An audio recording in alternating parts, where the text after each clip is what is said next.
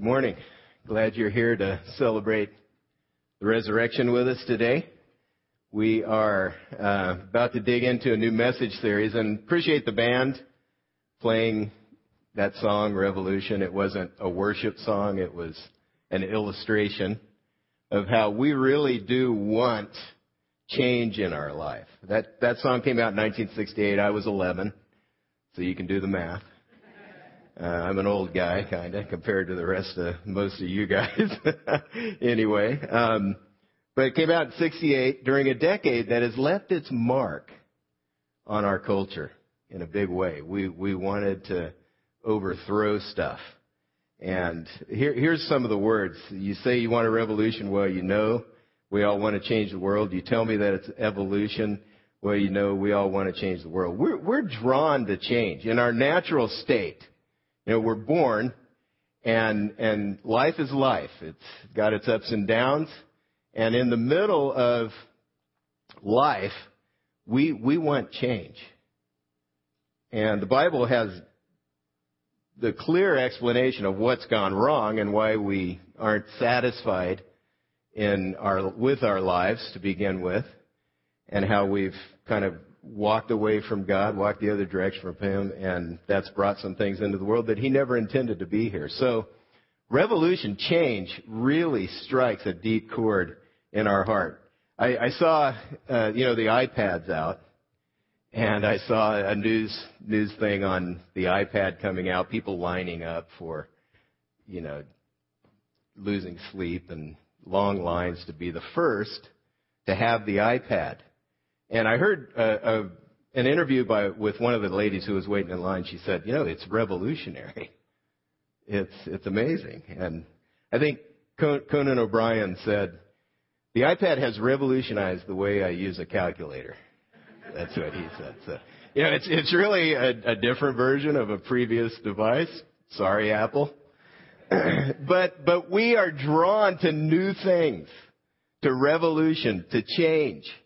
We're, we're drawn to it. Uh, a revolution, the word is from the Latin revolutio, a turnaround. It's a fundamental change in power or organizational structures that takes place in a relatively short period of time. The reason we played that song, the reason we're talking about revolution is that Jesus started a revolution 2,000 years ago. And it continues today. His revolution starts in our heart those of us who decide to follow him, it starts in our heart and it works its way into every part of our lives as we continue to cooperate with him and work with him and, and follow him as Lord and as boss. This is something Napoleon Bonaparte said. He said, Alexander, Caesar, Charlemagne, and I myself have founded great empires. But Jesus alone founded his empire upon love. And to this very day, millions would die for him. Jesus Christ was more than a man. Now, Napoleon, he, he started his revolution by force. But Jesus, his revolution is driven by the love that he has for, for people, by the love that God has. It's God who loved the world and sent his son into it so that we could get to God through his son, Jesus Christ. I'd like to show you a video clip from the movie Amistad. It's based on a true story. And this clip shows two men who are in uh, prison awaiting a verdict. They, they were on a, a slave ship, Amistad. They overthrew the ship. They got arrested for it and they're awaiting their verdict. And in prison, one of the men has begun to sort of piece together the story of Jesus. I'd like you to watch this. They're going to show clips of the judge who is walking into a church. He's the judge that's going to bring the verdict. I just want to explain what's happening so you're not confused. But they, they go back and forth between the judge who's going to pray and ask for wisdom on this decision and the men who are awaiting the verdict.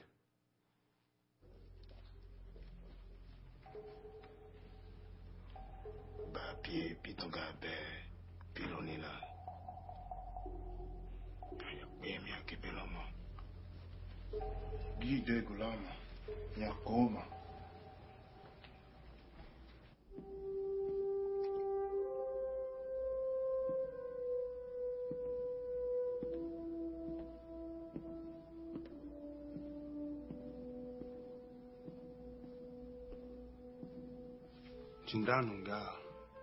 morning go away.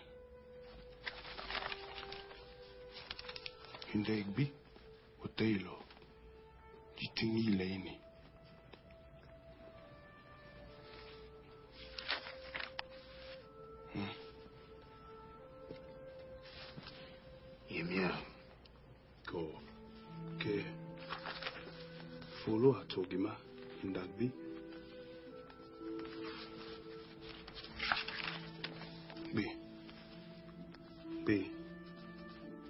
جاء عنهم جاء تبعوا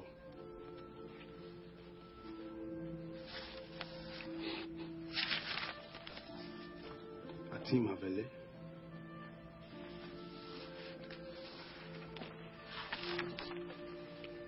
tadengaa vingiwe.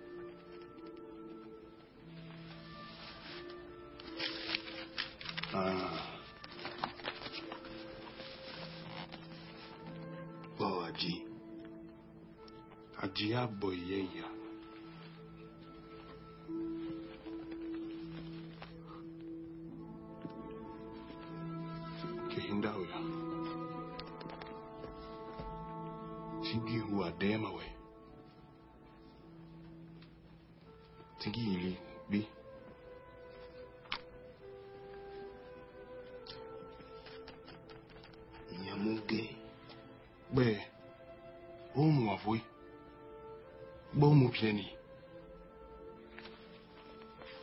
nakubiphi-ke eh, thingiwa lofa ilongo bidose athi ngiwa hmm.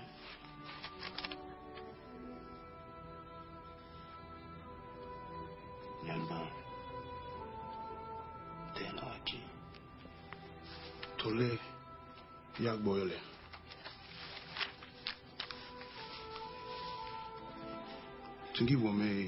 vuelo. Eh, Buejima. Confideate a omnipotenti, beate Maria e sempre Vergine. Tliangie. Tibembe kulehun siamo a pie. Beato Ioanni Battiste. Che. Nunga ayama. Tiepe.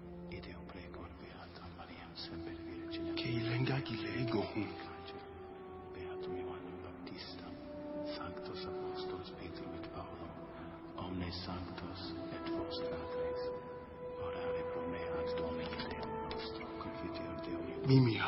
Beate Maria Pia fea lina. Jibaha. Beato Ioanni Battiste, Sanctus Apostolus Timua.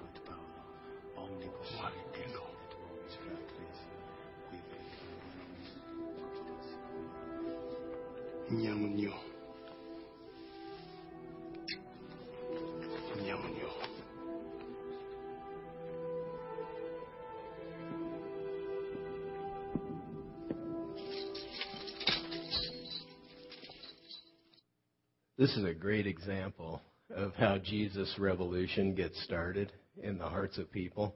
Here are two men awaiting a verdict, and one of them is beginning to piecemeal the story together uh, in, a, in, a, in a language he doesn't completely understand, but he's putting the, the story together.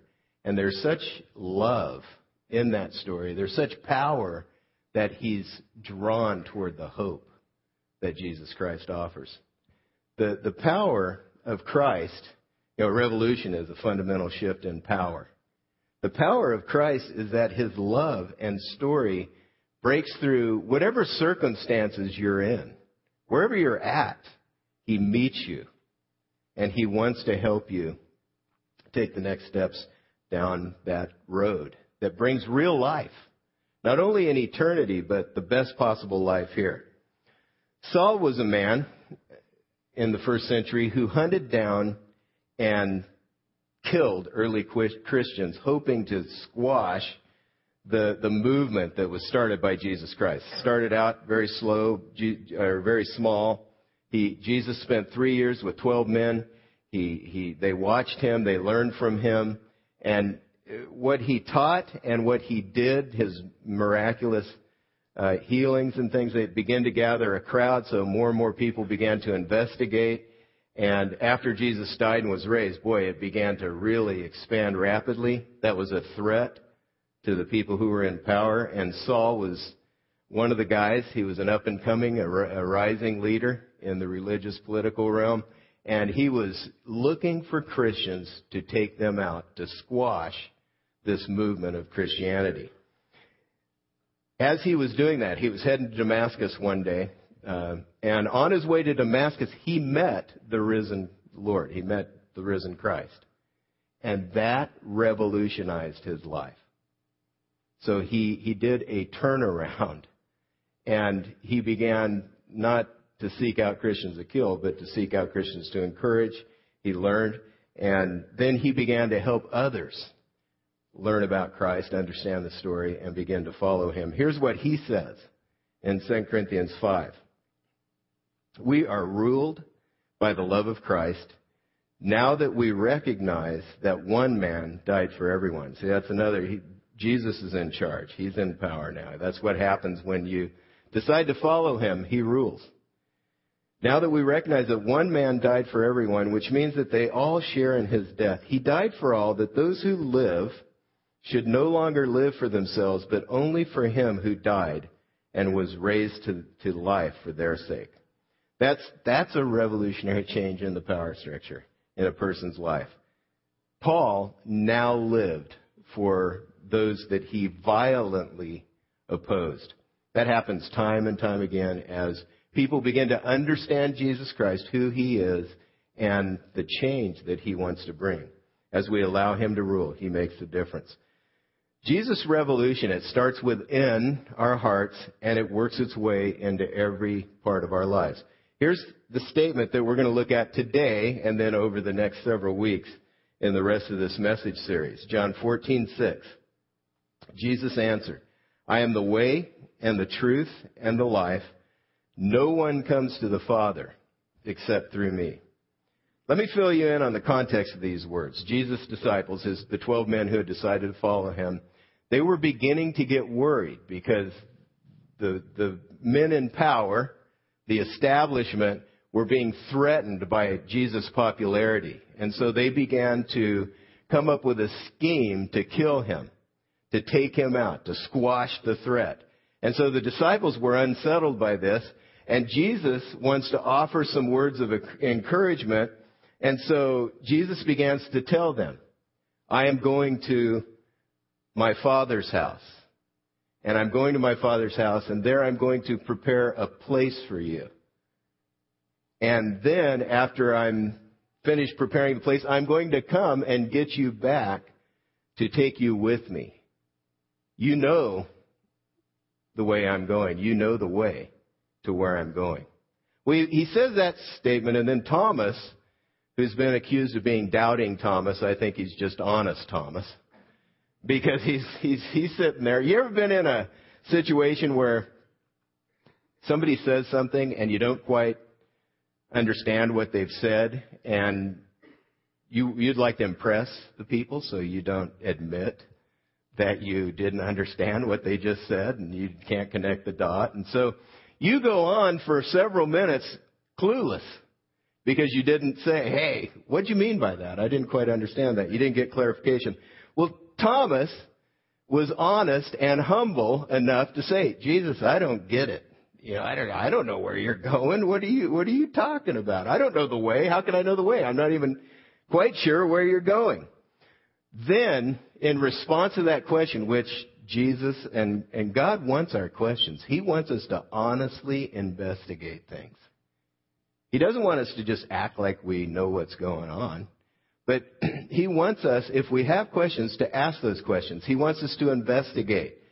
And in response to Thomas' honesty and humility and just being willing to admit, okay, maybe the other 11 get it, I don't get it, Jesus expands his revelation of himself with the statement that we read.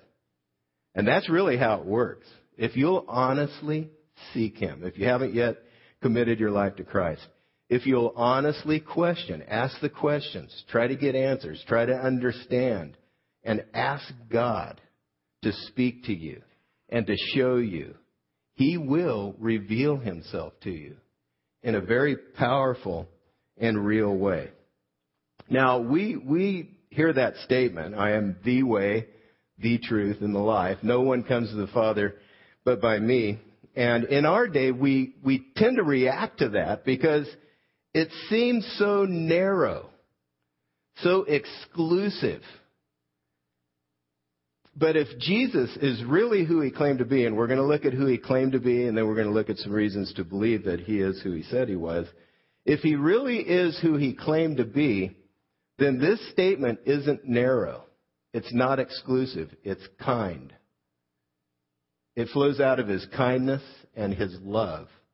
Because he wants his disciples, he wants you and I to know the way to the Father's house for eternity. He wants us to know that.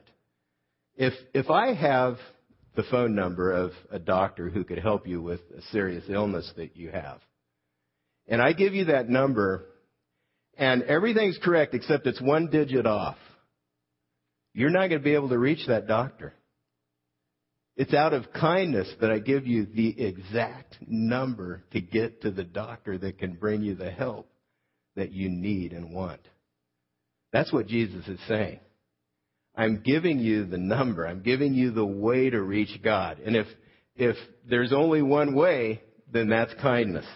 That's out of love. So, if Jesus really is God, he's, this is not an exclusive statement. So let's look at who Jesus said he was and then how we can begin to investigate, get questions answered, and how we can verify his identity. We're going to look at some ways. Jesus made his identity very clear from his, from his mindset. He was a historical figure, so we can look back at his life and his words and determine whether or not we think he was telling the truth. Sometimes people treat history and historical figures sort of like Mr. Potato Head dolls.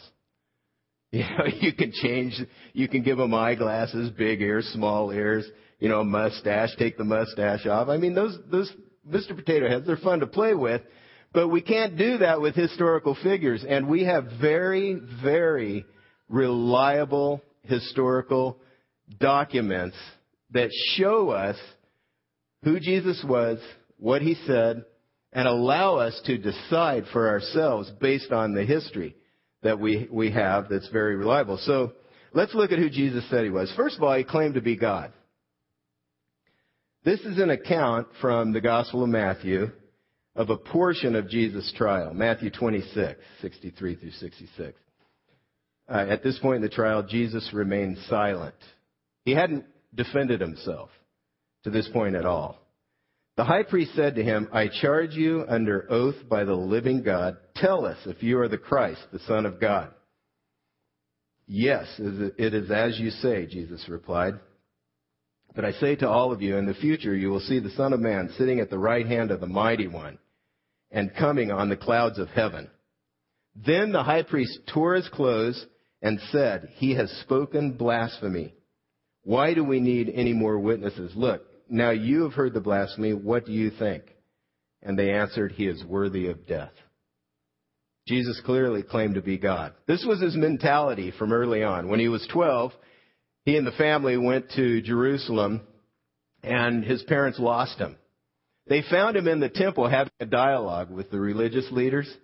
And when they came to, to Jesus and said, Hey, where have you been? He said, You should have known I was in my father's house. Now he's speaking to his earthly parents, but he's talking about his father's house. Should have known I'd be here in the temple discussing this. He, he had this mentality that he was the Son of God from a very early age.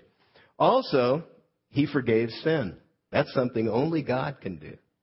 Only God can do that. One time, he was preaching at a home, and everybody crowded into the home, so much so that uh, some friends of a man who was paralyzed wanted to get their friend to Jesus because he had a reputation for healing people. And so what they did is they, they broke a hole in the roof of the house and they lowered him down to where Jesus was.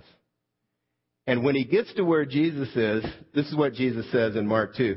When Jesus saw their faith, he said to the paralytic, Son, your sins are forgiven. Now, some teachers of law were sitting there thinking to themselves, why does this fellow talk like that? He's blaspheming. Who can forgive sins but God alone? They had it right. And they're thinking, who is this guy? Who does he think he is? Well, he thinks he's God. That's his understanding of his identity. This, this is not the only time Jesus said something like this about forgiving sin. Next, he promised to give eternal life. John 3. Whoever believes in the Son has eternal life. But whoever rejects the Son will not see life, for God's wrath remains on him. Very clear what Jesus was saying. This is who he claimed to be, claimed to be God. Finally, he said that he would close out history and judge the world when history wraps up. Matthew 25, when the Son of Man comes in his glory and all the angels with him, he will sit on his throne in heavenly glory. All the nations will be gathered before him, and he will separate the people one from another as a shepherd separates the sheep from the goats. He will put the sheep on his right and the goats on his left. Now, he clearly understood that he was God, the judge, the ruler, the one who had the power to forgive. These claims, understanding what Jesus said about himself, understanding his identity, they remove the option of any middle ground in your conclusion about Jesus' identity. Many want to say that Jesus is a good and amazing moral teacher. He did much good in his lifetime. We want to stop there, but that's not a viable option.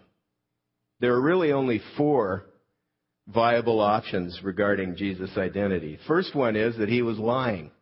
He was a liar. If he said these things and wasn't really God, he, he could have been lying. And if he was lying, then he wasn't a great moral teacher. Because he couldn't be a good moral teacher and be lying on the other hand. Uh, two, he was self-deceived. He just he just thought he was God. He was somewhat deranged, and and didn't really understand his own identity. The problem is there was no evidence of neuroses or emotional imbalance that's normally found in deranged people. He he was solid. In fact, when he was under the greatest amount of pressure is when he was the most calm. You see that in the trial. He remained silent. He didn't defend himself.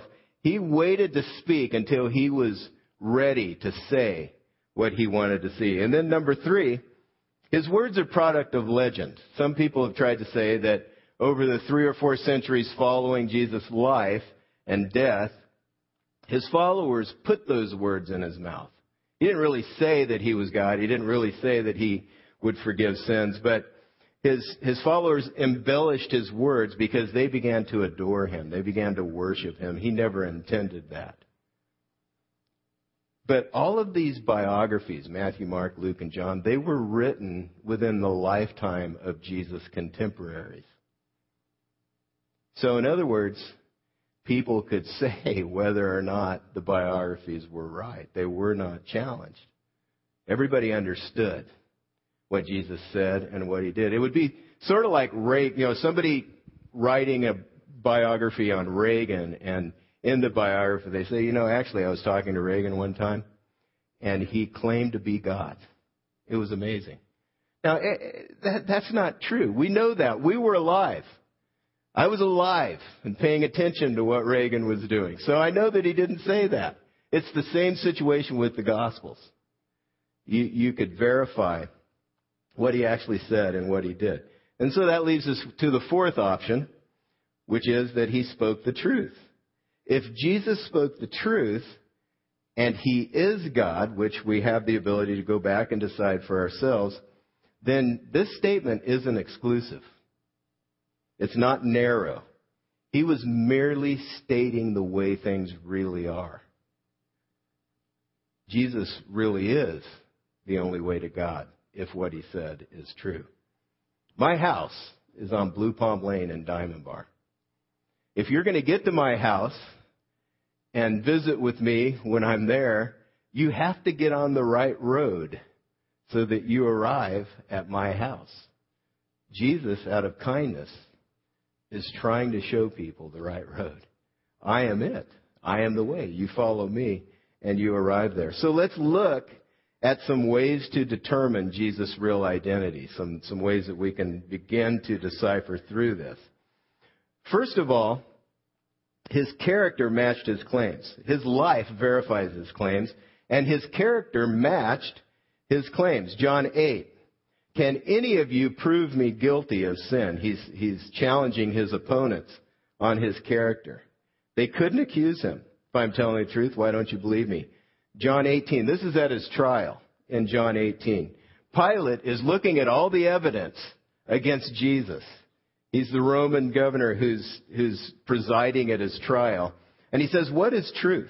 Pilate asked. With this, he went out again to the Jews and said, I find no basis for a charge against him. Even Jesus' enemies could not find a fault in him. They couldn't. He was innocent. Second, he demonstrated power over nature and sickness. You saw in the Amistad clip uh, the picture of him walking on water. He calmed a storm. Uh, the disciples were out on a boat trying to cross the sea, and he calmed the storm. You can read about that in Matthew 4. He fed 5,000 people with just a few loaves and fishes, kept multiplying. Uh, you can read about that in Luke 9. And then, sort of the, the capstone of his miracles, he raised a friend from the dead, Lazarus. John, this is found in John 11. 1 through 48. You can, you can read the whole story on your own. But he was friend of Mary, Martha, and Lazarus, their brother. They called for him and they wanted him to come and heal him because he was very sick. Lazarus was sick. And Jesus sort of took his time getting to the house. By the time he finally got to the house, Lazarus was dead and in the grave. And Mary and Martha are distraught. They, they think they've just lost their brother. Well, Jesus goes to the grave and he calls him out. He gets up out of his grave and walks to, to the outside. Now, some of the people who saw that event went to the Pharisees, the religious leaders, and they told them what Jesus had done. This is in John 11, 46, 48. Then the chief priests and the Pharisees called a meeting of the Sanhedrin. What are we accomplishing? They ask. Here is this man performing many miraculous signs. If we let him go on like this, everyone will believe in him, and then the Romans will come and take away both our place and our nation. They were concerned about their position, their power, their place in society. And so they didn't deny, notice, they didn't deny that Jesus actually did the miracles. One of them saw Lazarus come out of the grave, and he, they couldn't deny what Jesus was doing. And so they tried to take him out because he was such a threat to their own lifestyle, to their own way of living. Third, his resurrection. You, you can take his resurrection into uh, a sort of courtroom. Many, many skeptics have done this. They've looked at the evidence and weighed the evidence to decide whether or not it's true. But here's 1 Corinthians 15, it's, it's a summary of the basic message of Christianity. 3 through 7. For what I received, I passed on to you as of first importance.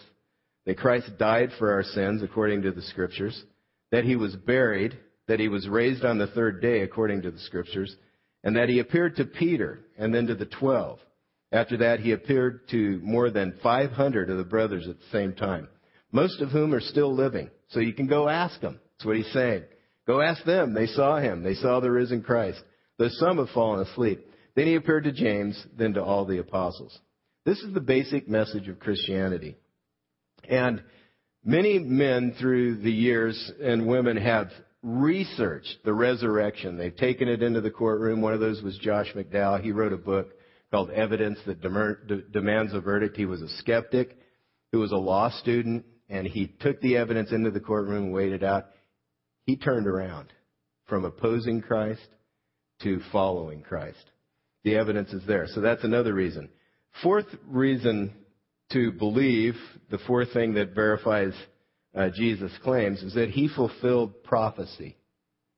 Um, Alex mentioned the, the guest gift, and it's called Prophecies of the Passion. The Passion is the last week of Jesus' life, from the time he entered Jerusalem to the, the, the day he raised from the dead. And there are many Old Testament prophecies that were written hundreds of years before the actual events took place. I'd like to show you just a very brief clip that gives you a feel for this, for this uh, fulfilled prophecy. For two millennia, accounts of the Passion of Christ and his atoning death have transcended language, culture, and nationality to touch countless lives in every corner of the world. It is not only the most compelling story in human history, it is probably the most well known. Yet, for all of its familiarity and spiritual significance, there is an aspect of this narrative that is often overlooked. An extraordinary fact that elevates the story beyond all others.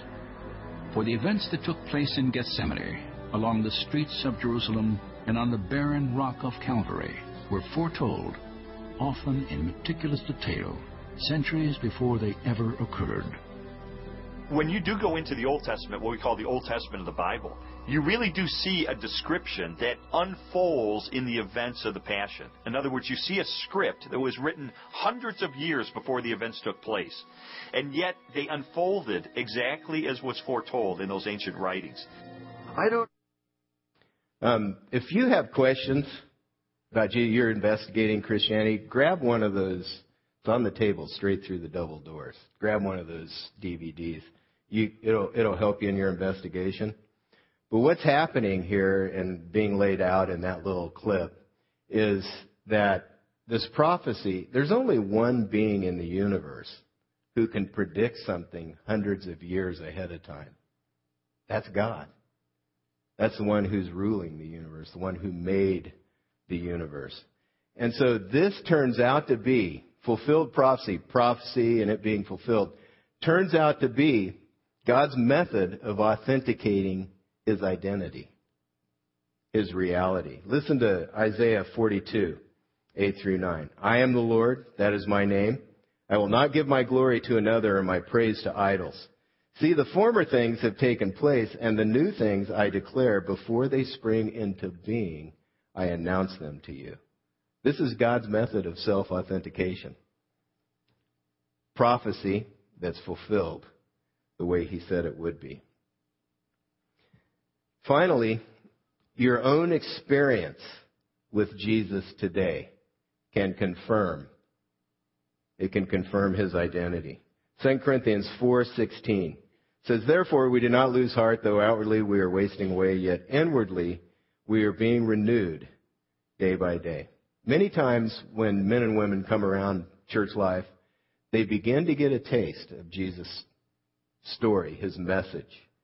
And it brings a tremendous amount of hope, just like those, those men in prison. They began to understand it, and there's, it's packed with hope and help to us. God speaks at a very deep level to our hearts to verify Jesus' identity and the reality of who he is. We're going to wrap up the message, and we're going to be receiving our offering uh, in a few moments. And I'd like to give you some ways to respond to this message, if, if, you, if you want. Here are some next steps that you could take as God leads you. First one, for the first time, I'm deciding to follow Christ. Maybe you've been investigating, you, you understand that Jesus is who he said he is, and you're ready to cross the line and commit yourself to follow Christ as Lord. You could let us know. That'd be great. We'd love to pray with you and support you in that.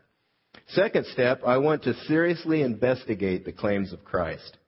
I've listed some books at the bottom of your listing guide that you can use to investigate those claims. Uh, one of them is More Than a Carpenter by the guy I mentioned, Josh McDowell, the skeptic who turned around. It's a, it's, these are cheater versions. This is a cheater version of the bigger book, The Evidence That Demands a Verdict, very thick book. He has more evidence that demands a verdict, another very thick book. But this one is a small book that covers the basics that will help you get started in your investigation. More Than a Carpenter by Josh McDowell. Um, Christianity, The Faith That Makes Sense by Dennis McCallum.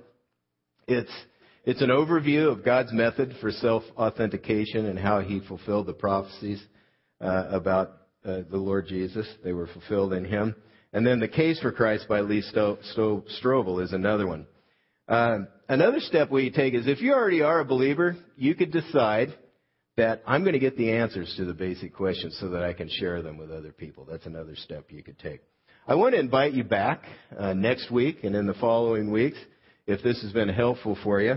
I'm going to start a, I'm going to continue this series and we're going to look now at how Jesus is the way, the truth, and the life and brings the best possible life uh, to us as we choose to follow him. Bring, bring a friend with you as well. We'd love to have you back. Um, we're going to pray, and I'd like to ask the band and a choir is going to come sing for us now. First time that's ever been said in the history of Church in the Valley. We're going to have a choir. Let's pray together. Father, we thank you for your word that guides us and the way you set things up so that we could really investigate your claims, Lord Jesus. I praise you and honor you for uh, just this day the power that we find in the resurrection, the message that draws us toward hope. We can trust you, God. You've done what you said you would do, and we can rely on you.